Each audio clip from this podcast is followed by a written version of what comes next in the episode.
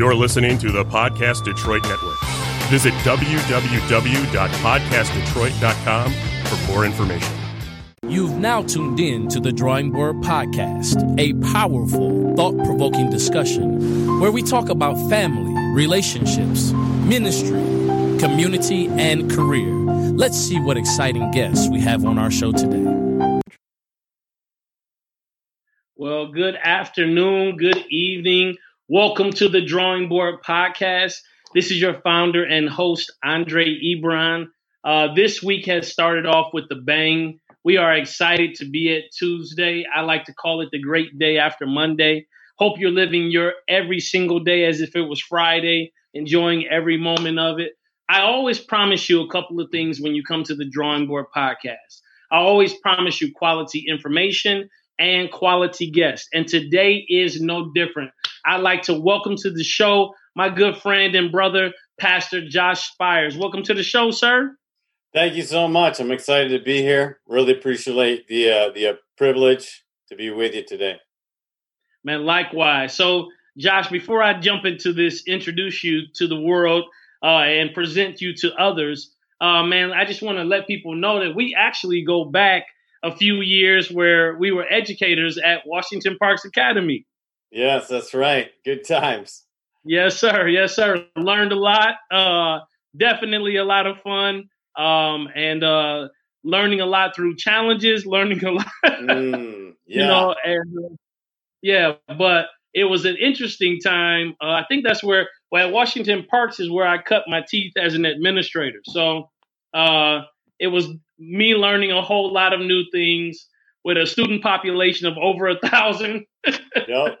Yep. So And they were scaling up, so every year it was uh, a lot more kids they were taking in. oh, we can't hear you, Josh. Uh oh. You got me now? Nope, can't hear you. Uh oh. All right. Uh, let's see. Hold on. Okay. Please pause, uh, people that are listening. We're having a bit of technical difficulties. Make sure.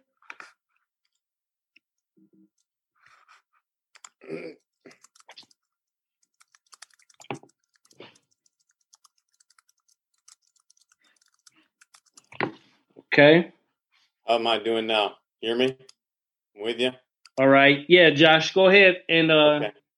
try to jump out and jump back in. Let's see right. see what we're working with.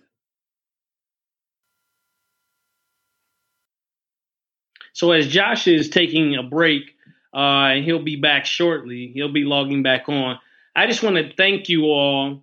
Uh, we have been uh, we celebrated our two year anniversary for the Drawing Board podcast. October second was the actual launch date of 2018, and now we are at October 6th. It has been two years and a couple of days, and I appreciate everyone's faithful support uh, of the Drawing Board podcast. You know, we talk Yeah. about family, relationships, ministry, community, and career. I like to say that we are your lifestyle podcast. And I just want to thank you all for supporting.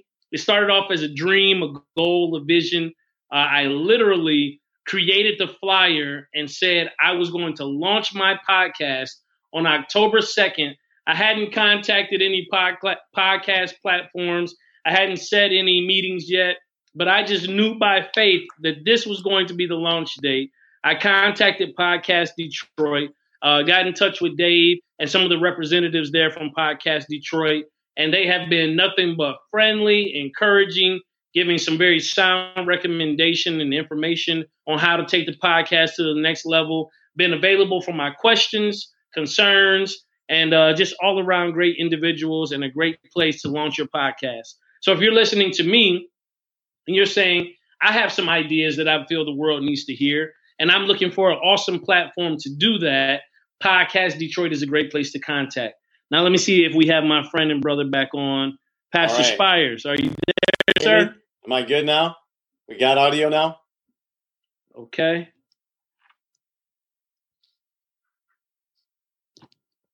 Nope, Hear still me? don't have any No, sound. nothing, no sound. Let me That's see. weird. We had sound before, right?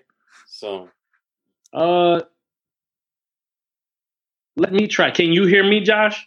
Yep, you're good. Hmm Okay. Well, I don't know. I can't. I can't hear you. So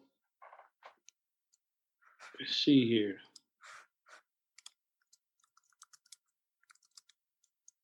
We may have to call on our intercessors to see what's going on.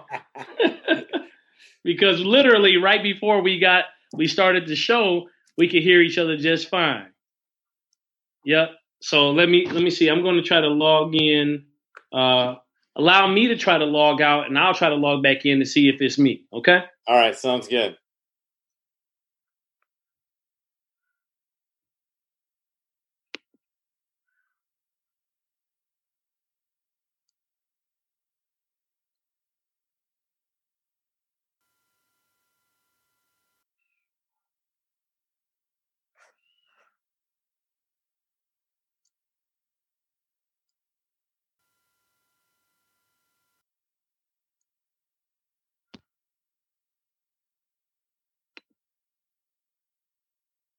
Okay, Josh. Yes, I, can you hear me now? Oh, I can hear you now. So hey, amen. Hallelujah. Glory Listen, to Christ. Amen. Right. I thought it was like those 400 years where they had not heard. yeah, but hey, we're here. So, man, let's let's jump into it, my brother. Uh, one of the things I was thinking about that I felt that you could definitely uh, allow your testimony to minister to those that are listening is that during time of COVID-19, I feel like a lot of people have gotten more steel to be able to either feel the unction, hear the mm. voice, be inspired, motivated. And so I'm really looking at navigate how do you navigate your way to your calling, right? Or mm, navigate yeah. your way to your purpose, right? So right. uh Josh, I, I, I set a um I just launched a, a, new shirt, man, called a new line called Here I Am. Mm. And it's mm. in response to First Samuel chapter three, verse four. Amen. And when the Lord speaks to Samuel, the first thing that he says is, Here I am. And then the Bible says that he went to go see Eli. So I yeah. think sometimes we rush to the fact that he went to go see Eli and we forget that he said, Here I am. Mm, so as, as I get ready to introduce, man, listen, I wanted to tell the people about you. Look, after okay. 14 years as an educator, Mr. Spires has moved on to being Pastor Josh. As, as a graduate of Calvin College, Josh Spires taught in South Africa, Chicago, Tijuana, yep, Boston, and before arriving in a place, watch this, where you have loved to teach the most. Shout out with me, Detroit. Detroit. Amen. Yes. So throughout his educational service, your educational service, uh, you have been, you've had the privilege to support and start five new church plants. Man, let just wipe the sweat off your brow. Just, just go ahead. Listen, church planting is not. Yeah, brush, go brush it off your shoulder. All right. Church planting is not for the faint at heart. Mm, amen. Uh, yes, sir. And so we we got to get into that. And listen, and you graduated 2013 from Gordon Conwell Center um, of urban ministerial education with a master's of divinity. So let's just that's a lot to unpack right all right, there. All right, yeah. Man, listen, tell me uh, about uh, the transformational experience you had when God called you. T- take mm, me right. There. Wow, yeah. So, um, so you know, when He called me out of darkness, we can start there.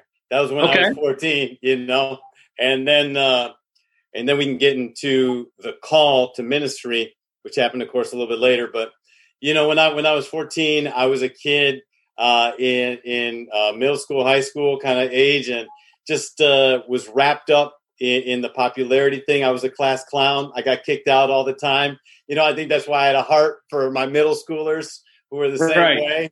And um, and so you know, I, I would do anything. I had this whole routine. I had a whole persona that I, I felt like people wanted me to be uh, and uh, living in that felt like a prison, you know. And so when I when I came to Christ, when He called me out of darkness, is when uh, really just I gave that up to the Lord. I said, "Hey, I don't I don't even know who I am. You know, I don't even I, I, am caught up in a mess that I can't control." And I think there's a part of us when anybody gets called out of darkness that you um, you have to say, "This situation is beyond my control." And I hmm. need I need help that's not uh, something that I can produce in and of myself. And so, uh, so yeah, that was the beginning, you know, of of my uh, adult faith, and then being called to ministry for me was a more of a gradual thing. I think for something people was like this instant that they knew what they were going to do. They were going to be head pastor of some church somewhere. For me, uh, I was at uh, the church that I had spent most of my uh, younger life at, but then uh, definitely all of my college years, I went back there, and uh, it was a inner city church uh, with a black uh, pastor from the Bronx and a white pastor from Grand Rapids. It was in Grand Rapids where I grew up, and uh, and I got real involved in the youth ministry there. And just uh, man, it was it was some amazing times just meeting with kids who were coming in and, and learning about Jesus for the first time. And I said, you know, this is this is what I want to do.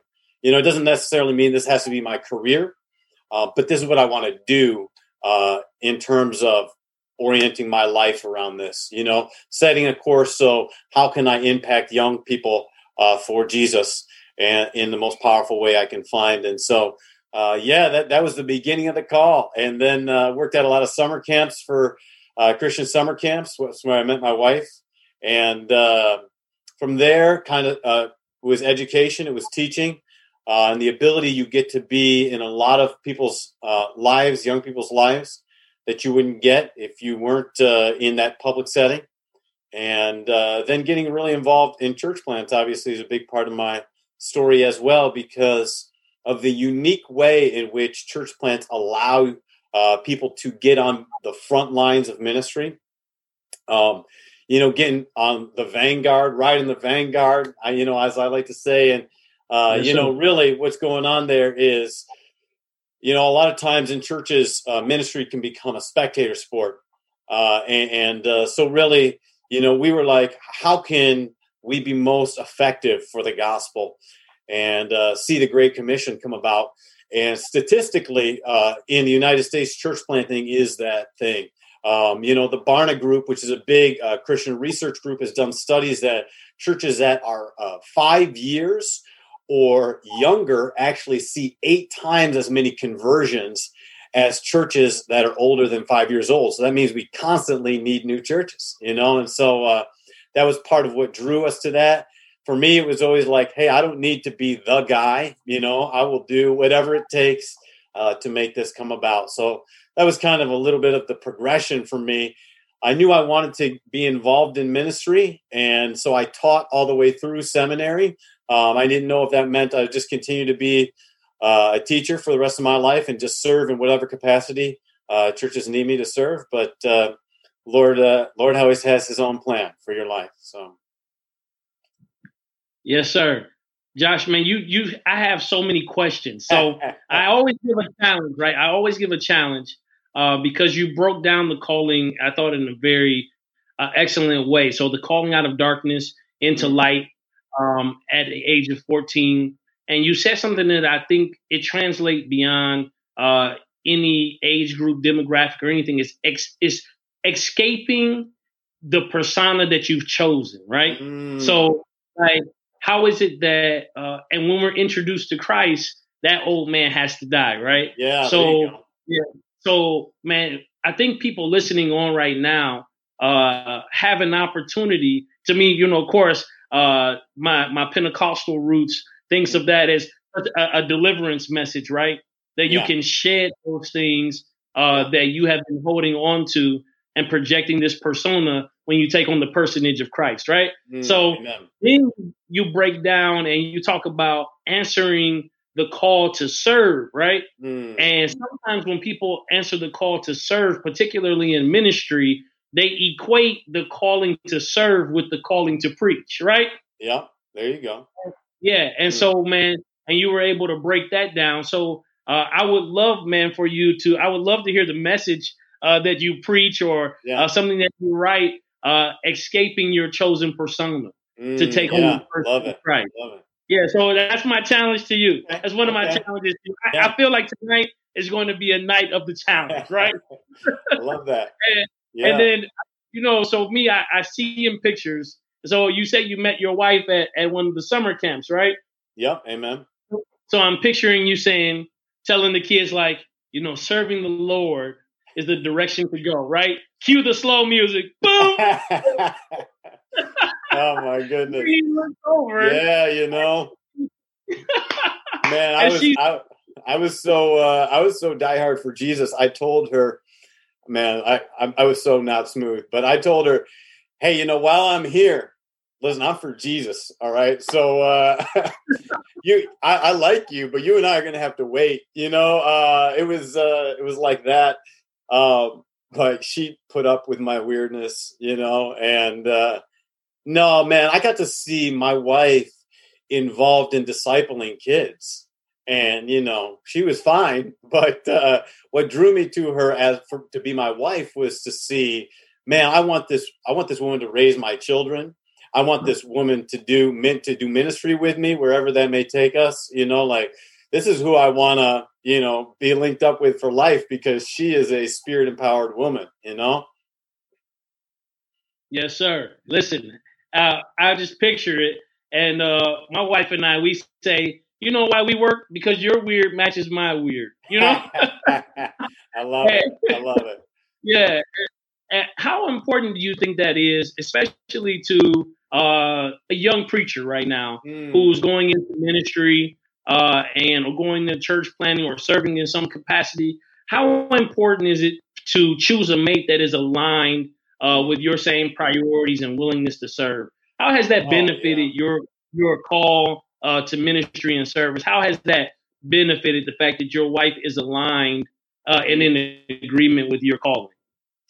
Yeah, that's huge. I mean, it's immeasurable. You know, I think, uh, especially with church planting, which is so emotionally demanding, and it, it, can be like this emotional roller coaster of highs and lows. You need a lot of uh, resilience. Um, you uh, you need a wife who's going to help you uh, stay steady in the Word and uh, and keep and hold you fast. So, yeah, that that's uh, immeasurable. You know, a wiser man than I said that you know, you can either uh, treat your wife as the taxi driver in ministry and kind of drag her along with you, or you can, and, or you can be the limo driver for your wife in ministry.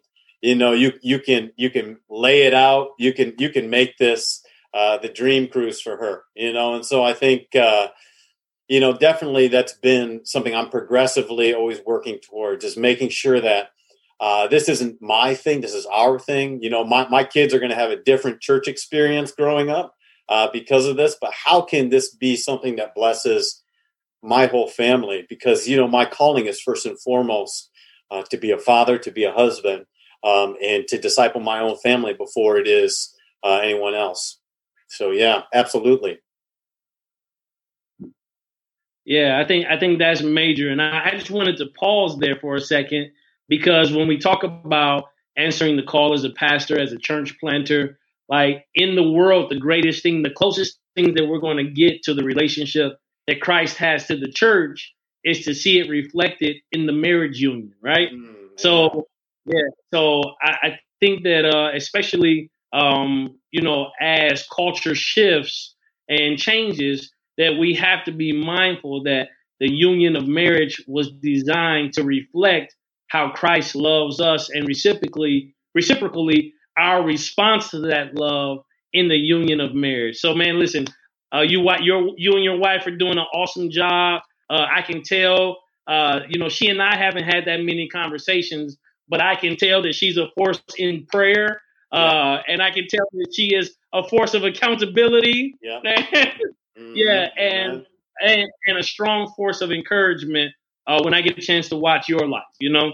Yeah, yeah, absolutely. It, it, it's great, you know, uh, and, and, we're we're doing uh, ministry together as a family, you know, and so I think uh, you know that when families do family uh, life together, then people get drawn into the community of of Jesus, right? And that's what it's all about.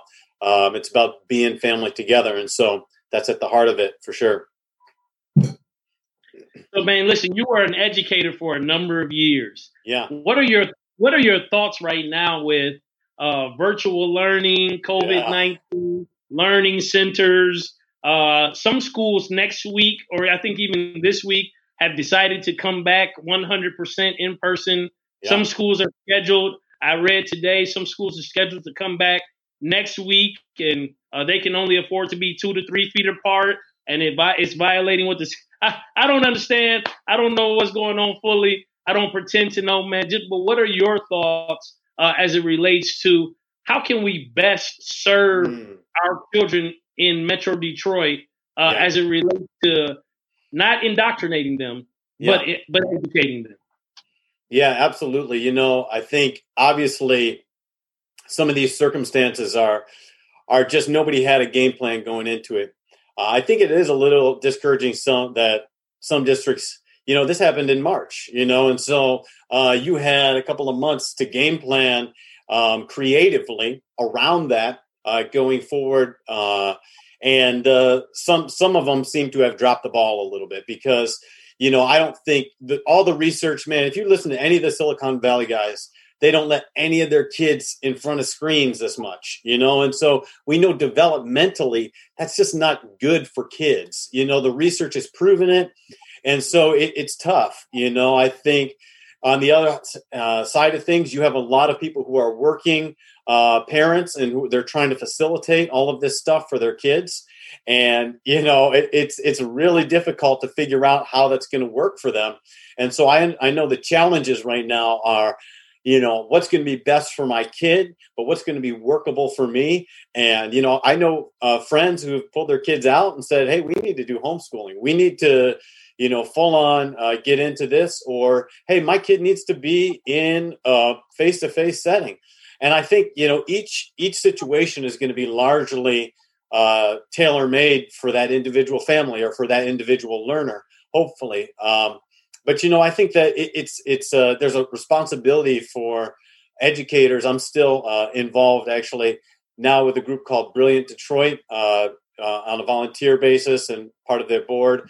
And uh, you know, it's it's it's on us as educators to figure out you know how can we be creative around this you know how can we try to remain engaging uh, how can we keep stay positive with this situation and so, uh, you know, I know some districts have given more or less leeway with that type of thing. But, you know, I do think that there are ways in which you can, hey, let me give you a short, you know, two or three minute nugget for the instructions versus having you sit in front of a screen nonstop um, and, and, do this sort of thing where we're all muting each other and I'm trying to do classroom management here. Um, it does take more, you know, self internal motivation for the learner. Let's be honest, you know, like if the learner yeah. doesn't have some goals and some drive, uh, right now it, it's just going to you're going to fall behind. And so, um, I hopefully, hey, man, let's just hope and pray that people come out of this and have a greater appreciation for everything that our free education system is, you know, and uh, and come away and just you know say, man, you know teachers are pouring into this situation. They're they're working as hard as they possibly can to make this a productive and worthwhile time.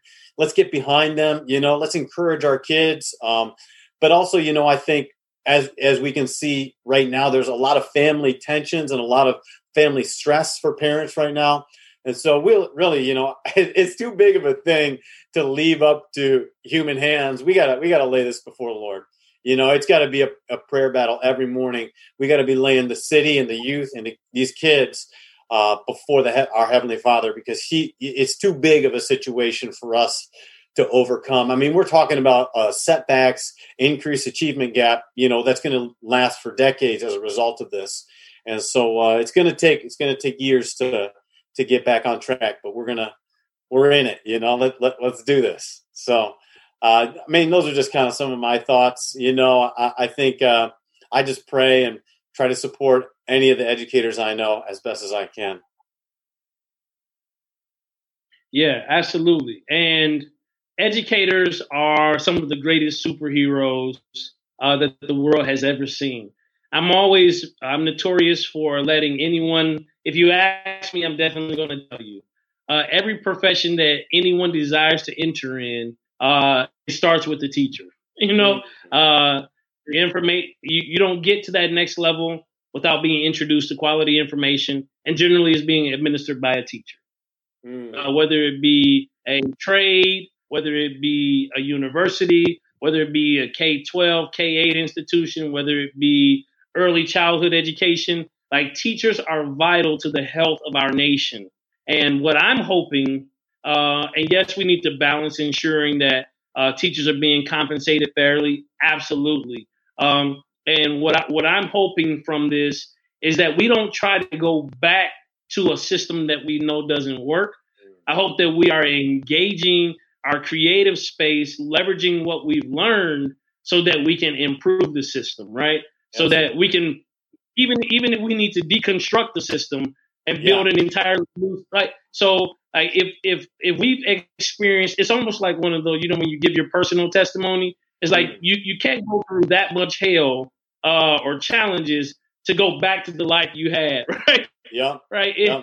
it is all about coping, adapting, changing. And then when you mix the ingredients of faith and prayer and belief, that your latter should definitely should be greater than, than your former. So yeah, uh, yeah, I love it. This is like the perfect uh, drawing board experience for all of us, right? I'm sure you touched on that, man. Yes, sir. Hey, it, I'm glad you said it, brother. yeah, it is. I mean, hey, we all needed this moment to reassess, right?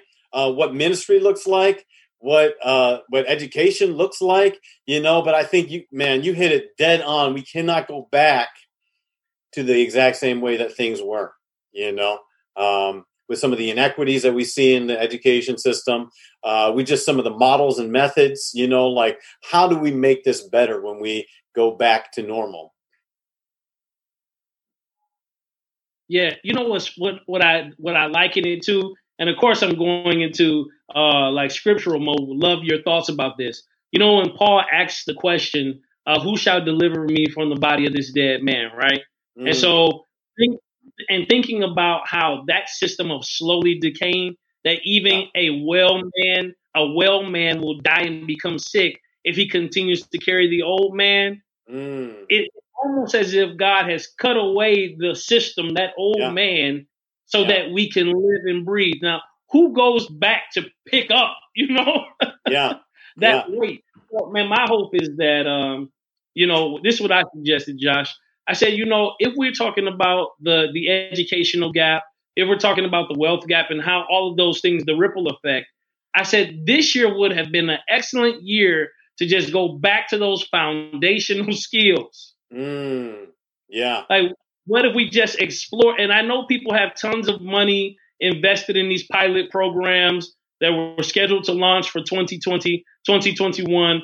But I said, if we just went back to those foundational skills mm. for nine months, like the growth that would occur over the next five years, if we just went, and that's even for our faith, if we just right. went back to the foundation, yeah. like let's go back to those foundational things about why we espouse and why we preach and why we share the ministry of Christ is that so those that may hear it may come to the foot of the cross and accept him mm. as Lord and then all of those things about discipleship and giving and all those things that give us the qualitative experience of living this faith walk, like those are the things that come, you know, secondary after we had there is no greater message than the cross for those who don't believe, right?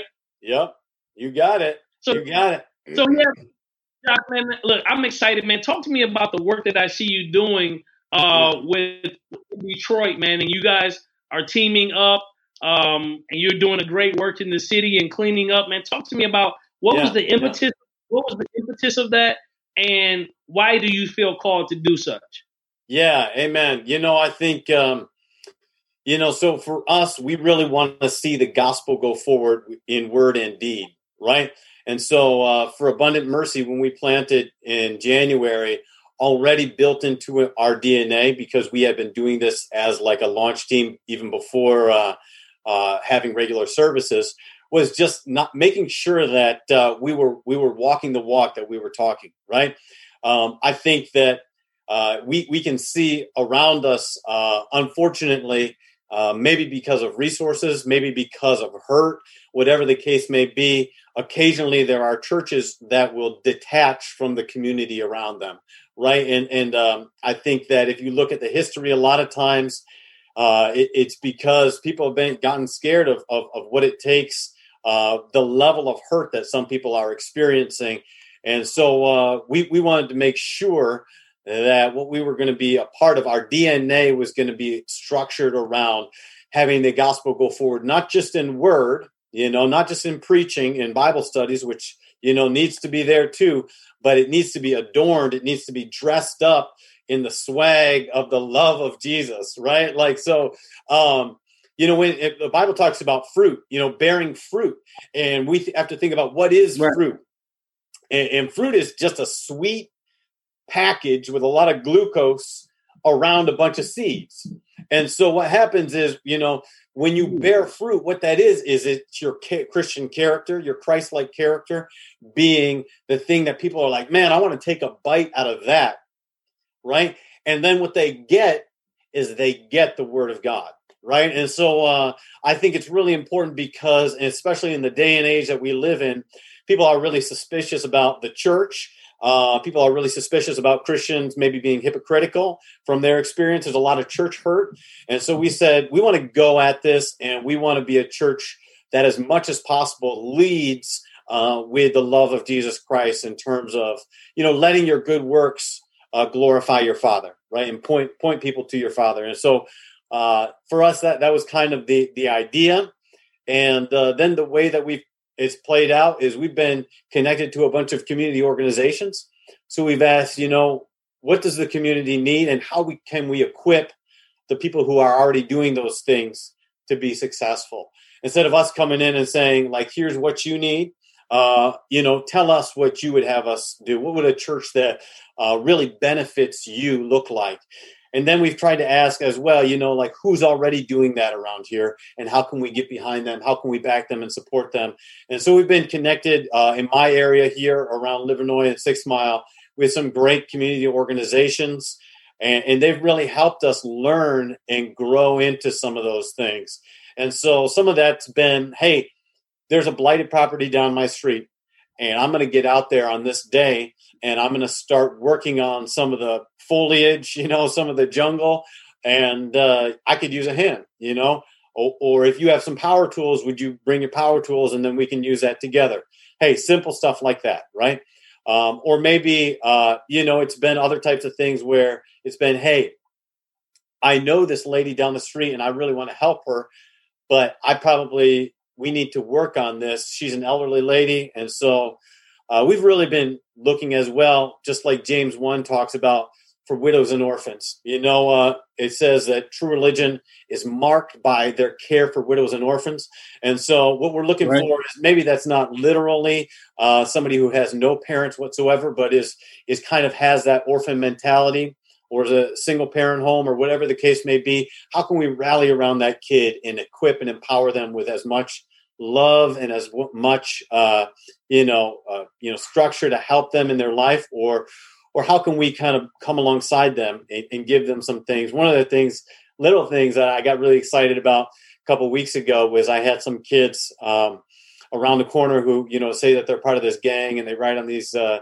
four wheelers and all this stuff like that and I was able to get them. And I said, hey, you know, you want to hand out some flyers for me? I need some help from you. You guys know the neighborhood better than I do. You know, where where on your block should we go to? You know, let's do this together. And I'm going to pay you because you're an expert in this area. You know, I value what you are bringing to me. Um, you know, can you do you guys want to coach a, a, basketball camp for us? You know, what can I do to give you some alternatives uh, and, and, and, really say you have something to bring to us? Um, and so so you know that's that's something that we're excited about as well. There's a lot of elderly folks um, who need a hand. So we built fences and uh, we've helped with painting and all that kind of stuff just to make sure that people maintain ownership of their homes in the city of detroit. You know i think that uh, we it really breaks my heart to see some of the foreclosure rates and just the way that's been abused. Um, you know people buying up a lot of these properties just to try to flip them or turn it around or wait till the property uh, prices increase. And so we really want to get behind uh, people who have just ho- held on to historic homes but don't have the capacity to be able to uh, keep them up to the level that they would like to. And so, uh, so those are just some some little ways, you know, and show forth uh, just the sufficiency of Christ, you know, in our setting. And so, yeah, I definitely look for a lot of leadership. You know, our team has a lot of uh, it has different generations in it, you know. And so I look to some of these, you know, elder brothers who have been in the city for a long time to tell me like hey this this is where we need to press into or you know like this this this is not really going to be a way for us to rally around something. And so you know it, it's great to have that type of guidance and um yeah it's just you know walking humbly you know trying to uh, do what we can do to meet people where they're at. You know it's part of why we're called abundant mercy we want to meet people you know where they're at and have that merciful i think that's what christ did uh, at the well uh, with the woman at the well or other places and so uh, I think that was some of the mentality uh, behind uh, being service minded. And yet the, the last part of it is we were we were thinking, hey, you know, church plants have about two thirds of them are done, you know, like kaput uh, five years in. Uh, and that's regardless of what setting you're planting in. And so then uh, inner city church plants, uh, which oftentimes don't have the same financial resources, uh, don't have as maybe many people who have as much time and energy to pour into that type of thing because of the type of people uh, that they're trying to uh, help out. Uh, they they have an even a much lower um, chance of becoming self sufficient and all of that type of stuff. And so, how can we capitalize on each and every day for the gospel? You know, like how can we make sure that uh, every single day we are doing something that is going to be actively seeking to show forth uh, who Jesus is. And so, so that was the idea, man. Let's get busy. You know, uh, let let's listen and uh, let's let's find out how we can, uh, you know, just just walk alongside of our community.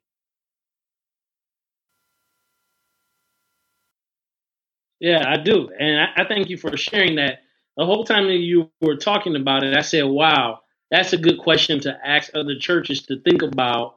How are you expressing the love of Christ? Mm. And so here's how here's how you all are expressing it uh, as a church plant through the service, uh, whether it's cutting away foliage, whether it is painting, whether it is commissioning, you know, um, you know, young people in the neighborhood to take the flyers out and the message. Yeah. Uh, here's a question that I have for you, man. This here's a, it's a, it's a, it's a huge one. Yeah. Okay. How is it pastoring a multi generational church, mm. whether you're gaining wisdom from the elders and yet lifting the voices of the youth? Talk to me about how do you do that? Yeah, absolutely. You know, um, hey, you know, we we we're like I said, we're we're a pretty small church, and so everybody knows everybody which is awesome. That's what we we we love, and um, you know, so I think just you you have to actively open up space, right? Uh, and I think mm. uh, you know all I can do is try to lead with humility and servant leadership. You know, I think um, everybody has their own leadership style. Um, you know, I think some of our leadership uh, ways we've learned leadership that I've really had to reflect on, of course, is uh, culturally, uh, our, our, ethnic kind of framework for what leadership should look like in a church. Um, and uh, you know, so that's a whole nother ball game. But you know, for me, I uh, I'm definitely always just saying we want to hear you, and we want there to be space explicitly made so that you have a voice and you have a chair at the table. You know, and so uh, you know, I think the helpful thing is we have had neighbors uh, like I said, who are these guys with tons of ministry experience, uh, guys who have been, you know, grew up in the city, uh, born and raised Detroiters who have said, you know, we're willing to also humble ourselves. Not everybody's going coming from the same place, but um, you know, it, those those are a lot of me actively seeking those conversations. Uh, you know, uh, you know, I think you know when you read uh, Paul's letters to Timothy, he talks a lot about how Timothy could interact with those those elders, you know, and just make yeah. sure that you're showing respect. Um, you know, just honoring the years of service and dedication and faithfulness that they've had. You know, for me, uh, having sat under a number of guys before uh, I started anything on my own, you know, I just really uh, think it's important to to hear guys out, even if they they might not have the technology side of things, but what they do have is they have the ability to tell you about the deeper truth. You know what I mean? Like, hey, you know, you, the character side of things. You know, like the, the where are we going in terms of the big picture in terms of where the spirit is leading you know what does that look like for people to to really get their lives aligned with the will of god you know and so that that's what i've really tried to just lean on in terms of that type of experience um, you know for for younger people you know there, there's just so many opportunities in terms of you know if you want to if you want to you know teach you've got to give opportunities to face plant, right? I mean, you've got to hand them something yeah. that, hey, you know what? Yeah. I have no idea if you are going to succeed or not, but we're going to try it. You know, like, hey, I'm going to I'm going to model it for you first, right? And then I'm going to walk alongside of you. But eventually, when I hand it off to you, I'm going to have to be okay with not being sure about what the outcomes are. And I think a lot of uh, churches tend to be, you know, like, hey, you know, they, they they might like say something inappropriate. They might do something that you know doesn't doesn't work. You know, they don't have the experience we have. Um, but man, if, if they don't have those opportunities, then they can never grow. And so uh, I think it's just about opening things up and having mercy with each other. You know, being full of grace for each other. So uh, that, that's that's what I've learned so far. I'm still learning in this way as well. You know, uh, I I'm thinking about what you just kind of created a, a model for uh, cultivating great leaders that you probably just organically do, right? Mm. So uh, the younger generation, uh, if we express honor toward the older generation, the older generation has the ability to create opportunities for the younger generation. Yeah. The younger generation then thereby begins to procure this level of experience through face planting, through you yeah. know, yeah. Uh, because if we are more concerned about the development of people as opposed to that immediate outcome, uh, yeah. people will eventually grow to produce even new and better outcomes. Like you think about, man, imagine what Jesus was thinking when he begins to perfect what it is that we would do, right? So, right. If, if he as a servant leader is like, ah, I got to leave it to these twelve guys, you know? Yeah, right. Yeah. and, and got to carry this message to the world. Uh, uh, let me see. Uh, Peter, he he's talking about he doesn't even want me to wash his feet.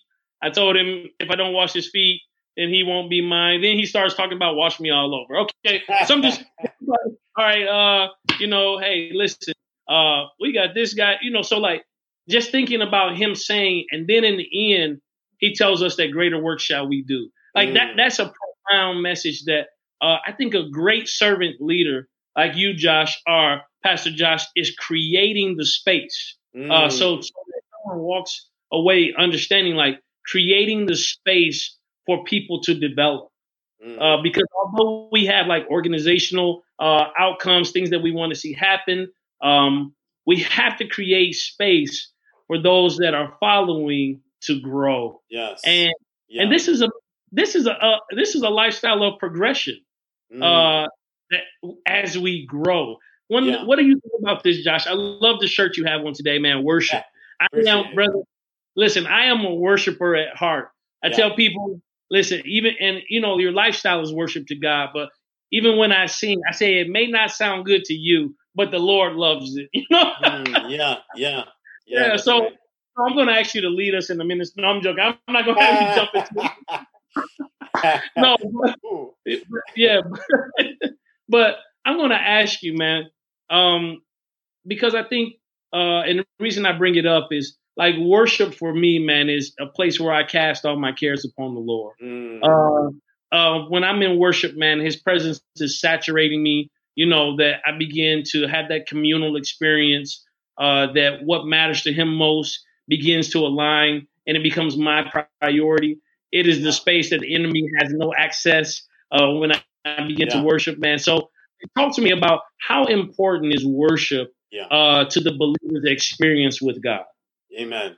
You know, um, you know, and I think what happens is we we we take these terms and the terms start to define categories for us. And so I think it's really okay. helpful that you bring that up. You know, just the variety of of what it means to be a worshiper, right? And um, so, you know, I think that there are all these ideas people have And uh, so, you know, from my denominational background in Presbyterianism, we talk about the ordinary means of grace, right? Uh, and that doesn't mean they're mm. boring. That means like uh, God has set up certain things in Scripture in, in ways that we can commune with Him. Uh, but I think it, I, I think what does happen sometimes is we we start to think of things in limited categories just by the terms. Like I think that when when you want to praise, you know, in the morning, uh, whatever you're taking your shower, whatever the case is, you know what? Uh, there's really not that sharp of a line between that and prayer. You know, like I, I'm I'm giving God adoration. It happens to have a tune to it, you know, but um, you know, and so I think that in in everything we do, like you said, it's supposed to be uh, unto the glory of God. And so, um, so what does that mean? You know, I think today some people think that has me means that you know, hey, I can get out. Um, and for white folks, a lot of times they say, "Hey, I can get out and I can go in the woods and I can experience God." You know that that's that's our thing. You know, and for other people, they can say, "Hey, you know what? I can experience God and have this experience with Him in the club or whatever the case may be." You know, like that's interesting. You know, but we have to look at like listen, God has set up some particular ways in which worship to Him is a pleasing and fragrant offering. And so, how do we make sure that um, yeah. we're giving Him our hearts fully, but we're we're experiencing Him? And so, you know, for me, I, I think that Scripture is at the heart of it, and so Scripture drives then my meditation. Right when I set my mm-hmm. mind on God's word, um, and I sit there and I think about how does this, what, what's behind this? The longer I spend thinking about a passage, the more I can get out of it, right? And so some people call that study, um, but you know, it's just sitting there and reflecting on the complexity and the beauty of the depth of Scripture. And then from there, you can progress on into prayer because you've meditated. Now you're thinking on God, who God is based on God's word. And then you go to God in prayer and you start uh, speaking to Him about who He is. And, um, you know, I think from there you go on sometimes into praise, right? And you go on in, in, in, into just singing His praises, right? Or whatever the case may be. Um, but, you know, there's something beautiful and, and I think important about uh, when we gather together as God's people in order to worship yeah. Him. You know, there's something that's especially and explicitly in, in the Bible pleasing to God about when his people come together uh, in order to worship him. You know, all the way dating all the way back uh, when they had the tabernacle. You know, they were gathered at the tabernacle and then at the temple together in order to be God's people united as one and give them their whole heart. You know, and so I think that uh, as I think about worship in in these times, uh, I think it's really just critical for people to remember that part of what is pleasing worship to God is to be one and to be united. Uh, you know, Christ died for one church, you know, like a, a church that was going to be united sure. in his blood. And, and so, um, you know, I think that we, we need to remember, not just Hebrews chapter 10, where it tells us not to abandon uh, the fellowship, but but just in, in general, a much bigger picture of how mm-hmm. God loves to see his people come together from different places, you know, from different things they're going through in their life and come to gather and praise him together. You know, I think there's just something beautiful because that's a picture of what we're going to be doing for eternity. And so, uh, you know, when I think about worship, I think Sundays um, have stopped really being Sabbath a lot of times. They've stopped people have stopped being really to come face to face with God in worship, you know, because worship is supposed to replenish and refresh and give you new yes. life. You know, that's what Sabbath is. And so uh, they, they've lost the, the re- replenishing of Sabbath because they haven't been able to come face to face with the Creator who loves them, you know, who, who, loves them like a, a child they're his child you know? And so uh, haven't been able to meet christ face to face and so i think that's what happens in the truest form of worship. You know i think preaching uh, should lead people into worship. You can have a great explanatory talk, you know, a lesson, you know, and that that's great, you know, but that that's educational. That's not necessarily preaching, you know, and I, I think preaching uh, should should bring the word and, and, and definitely be true to what that passage has to say, but ultimately people should be led into seeing Christ and, and then being able to bow before Him in reverence, you know, in honor, in praise and jubilation, you know, all of that you know, because of who he is. And so, you know, man, you got a preacher going on worship. You know, I could go for a long yeah. time. no, no, I, I feel yeah. like that's I feel like that's a great place though, uh, especially when we talk about your church. You know, with abundant mercy, mm. is that when we get before a holy God and we realize our need for Him, uh, that He is so abundant in grace and mercy that he mm. lavishes his love upon us, that he is always concerned and that he cares for us, that he would never condemn us, that mm. he has sent the comforter there, yes, to to to give us a sense of conviction, so that we might turn in repentance to him, so that he can love on us again. So, like you know, yes. that yeah, we are a covenant people, and, and even those who have yet to believe, like the Lord is more concerned about you than what you've done. Mm. He's more concerned about you and, and him his ability to connect and contact you. In fact, he's with you all the time. He's he's omnipresent. So if you haven't yet believed, you are much like Old Testament, uh, old the Old Testament when God was with them and God was for them. And then the mm. acceptance of who he is through Christ Jesus, New Testament, then he can be where? In you. Amen. There you go. And so, yeah, I, I love, man, what, what you're doing. Uh, man, I just, I, am glad we had a chance and a space to yeah. have this conversation. I mean, can you believe this hour has already begun to expire? But, right. uh, man, I just, yeah, I wanted you to go ahead, Josh, and let in. Uh, I know I give a preacher a mic. But. I want in two minutes, man, if you yeah. can, in two minutes, man, talk to the young preacher who is uh, thinking about church planting. Uh, talk to someone who has yet to believe. Talk to someone who is wanting, just like you, at the age of 14, to forsake that persona uh, mm. that they were projecting to others to be accepted or still finding themselves. And they are ripe and ready to step into this new life in Christ. Yeah. Uh, and then let them know where they can find you. Mm. Amen. Yeah, you know, I think for me, uh, we could get, you know, we could go long on that that persona and, and, the transformation there, because I think that's really what really God wants from us. You know, uh, Karl Marx, you know, said uh, that tell me what you do and I'll tell you who you are, and that is not the words of Christ. Uh, so what the world wants from us is to achieve and to prove ourselves uh, whatever you know venue if it's education if it's uh, so you're an entrepreneur if you're in ministry the same thing goes you, you have all this pressure right now on you to want to become something and prove yourself by what you've done and the truth is that Christ has already given you a greater victory, and you cannot add anything to that. And we got to remember what Christ has saved us unto, which is sonship. Uh, Christ has saved us mm. unto being sons of the Father. And so, what I need to do is continuously remind myself that I, I have to rest in the sonship that He has perfect purchased for me. And so, when Jesus came out of the waters after being baptized, God said, This is my beloved Son in whom I am well pleased. And that is what God says over you and I the minute that we receive Jesus as our Savior and our King.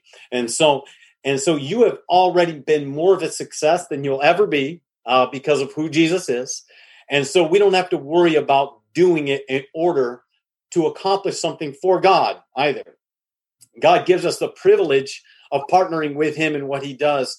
But you have to remember wherever you're going in terms of your life, in ministry, in worshiping God, in your workplace, whatever the case may be, that you are a son of the Father. That means you're a son, as in you are the heir, uh, and he he regards you as such. And so I think that that is really what I continue to work into growing into, resting in that truth. You know, becoming the character of the son and just allowing for him, you know, to to to slowly stop having myself act like that orphan. You know, the kid I was telling you about in middle school me, you know, with, with had that orphan mentality. You know, I was going mm-hmm. around see, needing affirmation from from the outside. But what what God does through Jesus Christ is He says you are 100% affirmed uh, because not because you've done something, but because of who you are in my Son. And so I think that that sonship thing is critical for anyone entering into ministry. You have to know who you are in Christ. Um, that it's not about you arriving at a certain place. Um, it's not about nickels and noses. Uh, you know, it's not about you know positions or titles or whatever the case may be. What it's all about is is you getting to know who God has for you to be in terms of character, uh, and, and, in terms of walking humbly in his sight and, and, yielding more and more of your will and control over your life to him. You know, we have a lot of anxiety going on these days in our COVID world because we want control. And uh, so what happens is once you give control over to the Father, uh, you get freed, you get released. And so uh, I think that that's that's the critical thing for me as a church planter, uh, for me as a dad. You know, just looking at my kids, can't control their life. You know, uh, just continuously giving God uh, the authority that He has as Father. And so, um, so yeah, who we are is, a church. You know, right now that meets outside. Uh, we we meet in the park. We want to meet people where they're at. Uh, we do drive-in services. Eventually, we're going to have to rein the outdoors in, and and we're I'll be still cold out there, uh, but you guys can sit in the warmth of your car.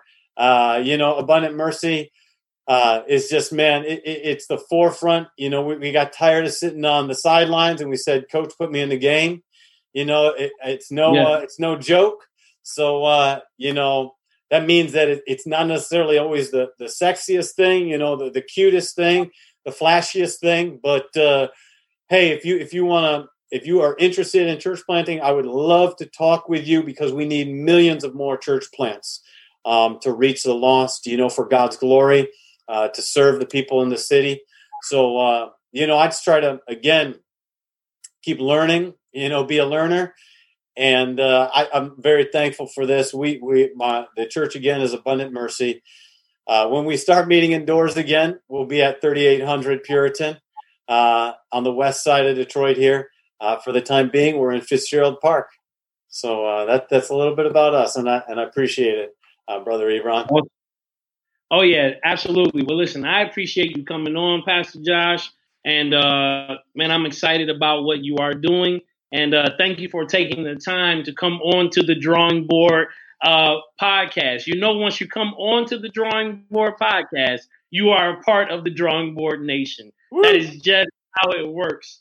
All right, and so Josh, man, I want to take this time um, on a more somber note um, as we close out uh, today, uh, one of our coworkers in our um, uh, Cornerstone Education Group, and just from your eyes going up, I don't know that you may have or have not heard this. So I, I apologize if this is your first hearing of it.